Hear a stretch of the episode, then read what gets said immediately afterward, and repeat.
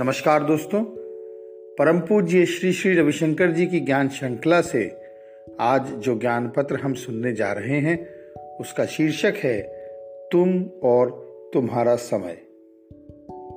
गुरुदेव कहते हैं, जब तुम्हें लगता है कि समय बहुत कम है तो तुम या तो बेचैन हो या विकसित सजगता की अवस्था में हो।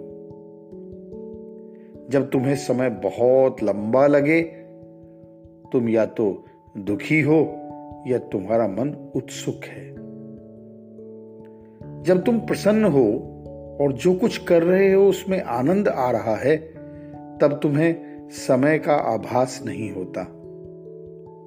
इसी प्रकार नींद में भी तुम्हें समय का आभास नहीं होता। परंतु गहन ध्यान में तुम ही समय हो। और सब कुछ तुम्हारे ही अंदर घटित हो रहा है।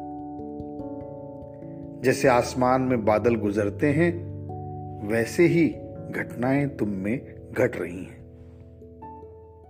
जब तुम समय से आगे हो, समय मानो कटता ही नहीं। नीरसता का अनुभव होता है। जब, तब समय तुम्हारे आगे है तो तुम आश्चर्यचकित और स्तब्ध हो जाते हो। तुम घटनाओं को अंतर्ग्रहण नहीं कर पाते।